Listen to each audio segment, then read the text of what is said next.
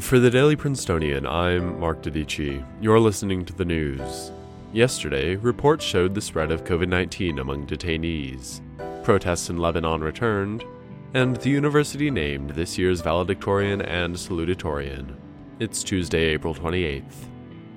At least 99 migrants deported from the US to Guatemala have tested positive for COVID 19, a figure that makes up nearly 20% of all cases in that nation. At least three more deportees in Haiti have also tested positive.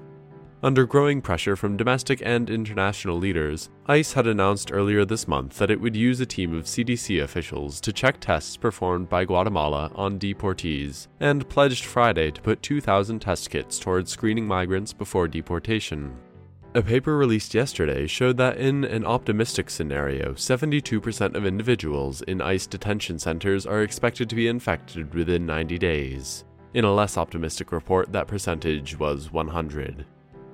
COVID 19 cases among America's incarcerated population also soared last week, more than quadrupling from the week before, according to data from the Marshall Project.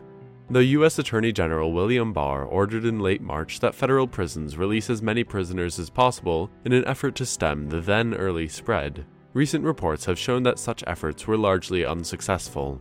A recent report from the Federal Bureau of Prisons said that their current policy places priority for release on those who have served at least half of their sentences or those with little time left.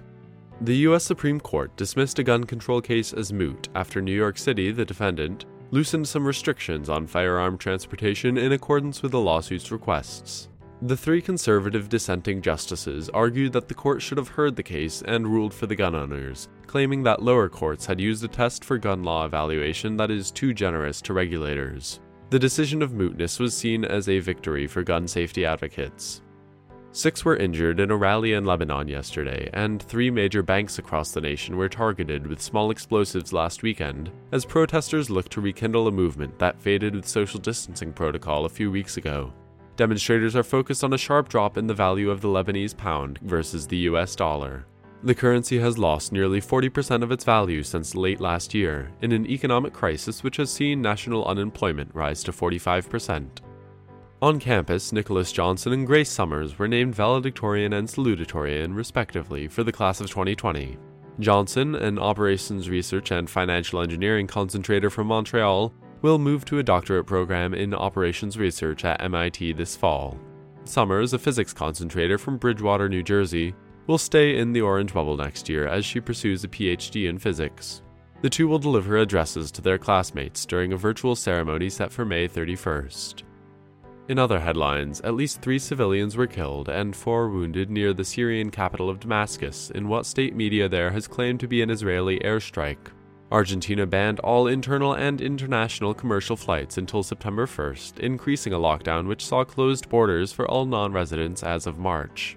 And President Trump, when asked about an increase in emergency hotline calls seeking guidance regarding injected disinfectant as a COVID 19 cure, said that he, quote, can't imagine why. If you're in Epworth, Ohio today, you can expect rain throughout most of the day and night, with thunder in the afternoon.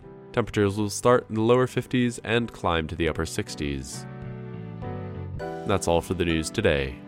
Today's episode was produced under the 144th Managing Board of the Prince, and our theme was composed by Ed Horan, Class of 22. For the Daily Princetonian, I'm Mark Dodici. Have a great day.